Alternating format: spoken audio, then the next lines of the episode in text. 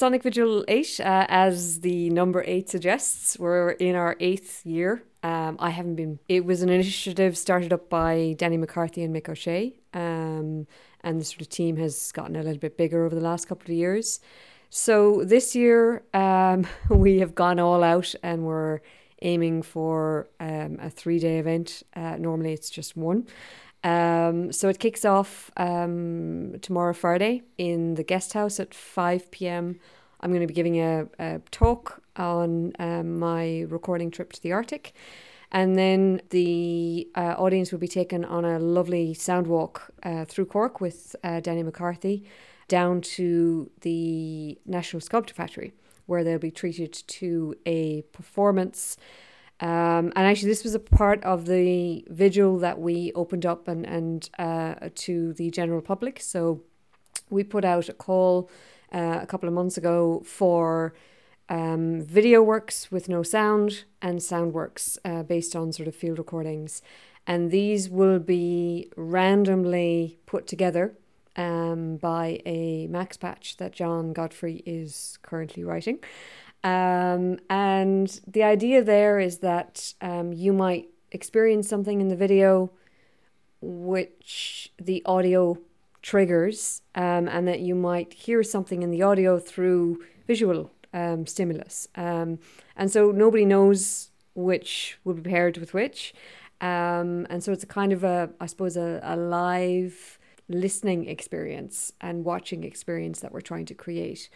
A new audio video, video visual uh, ensemble called Cave will be performing using the public uh, call uh, video and Soundworks as their source material. So they're going to do a sort of improvised uh, performance, uh, which is really exciting. Um, and this ensemble is made up of some um, a lot of UCC staff and students. So it's it's it's new. And then we kick forward into the main day, which is um, the Saturday, uh, the 3rd, starting at 2 p.m. So this year it's a six hour vigil, and that'll be on in St. Anne's Church in Shandon, which is the same venue as uh, last year, which worked out very well. Um, and basically, while this vigil is going on, there's going to be um, food being prepared in response to the vigil, vigil in the guest house, which uh, is going to kind of see all sorts of interesting uh, food treats up there, and there'll be some installations um, up there as well. Um, Again, the max patch element has been brought into this. So this is truly exciting and truly terrifying for all of the performers. So what's going to happen is we'll all be given a sheet schedule of our performance times. Uh, so we'll all perform at multiple stages throughout six hours. We'll only be given our own sheet. So I'll be told, okay, you're on at 3.15 for 10 minutes. You're on again at 4 for 15 minutes.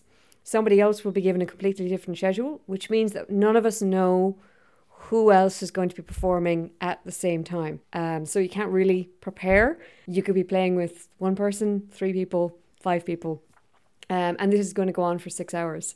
Um, so we're, uh, we're all really excited and truly terrified uh, about this. But every year, Sonic Vigil throws up something new, and that's that's the idea of it. What the vigil tries to do is to focus on the extreme. Um, uh, depending on where you as the listener are at so it is it's an open um, experience so you can you can come in and spend five minutes there um, or you can come in and spend six hours there um, each of the events and and the sort of the the core um, impetus uh, in that space is to uh, create sound that invites you um, or that uh, guides you in some way. Um, how you experience that is entirely up to you. Um, the setting itself um, will have will play a large part in that. Um, so the vigils have always been performed in churches uh, where possible, um, and I think this this is a very important aspect of it. Um, and actually, for this year's vigil, um, Irene Murphy, who is uh, an amazing um, visual artist, is spending some time and kind of curating the space, if you like. So she's going to kind of design uh, the performance spaces and set them up um, so that some consideration has gone into that, so that when you walk through those doors, you are part of the vigil. There is no divide between what you're doing as the listener and what we're doing as the performers, but that we're all in this space um, and uh, and creating whatever happens in that space together. Cork, I think, is I, I've had other people say this to me, so it's not just me being from Cork, but it is the hub um, of sound art in in Ireland, and it has been growing. A Quiet Club, who are Danny McCarthy and Mick O'Shea, are very much at the core of that, and um, as artists, are extremely open um, and encouraging uh, figures. And I think a lot of how things have developed have come from that. Um, there is no kind of audition factor in these kinds of experiences. If you want to create something, um, there's no distinction in terms of what is valuable and what is not. Over time, the, the vigil has uh, brought people to Cork and has moved beyond Cork. Unfortunately, due to budgets, we're limited to only having it in Cork at the moment. Um, but we have talked about, you know, the idea of the vigil touring um, and sort of taking uh, an extract, if you like, of that uh, six or eight hour event um, on the road and, and sort of seeing how, how that might change the nature of the vigil. I think maybe what separates it from a lot of other uh, contemporary practices is the desire to just create and forget about costs, money, budgets.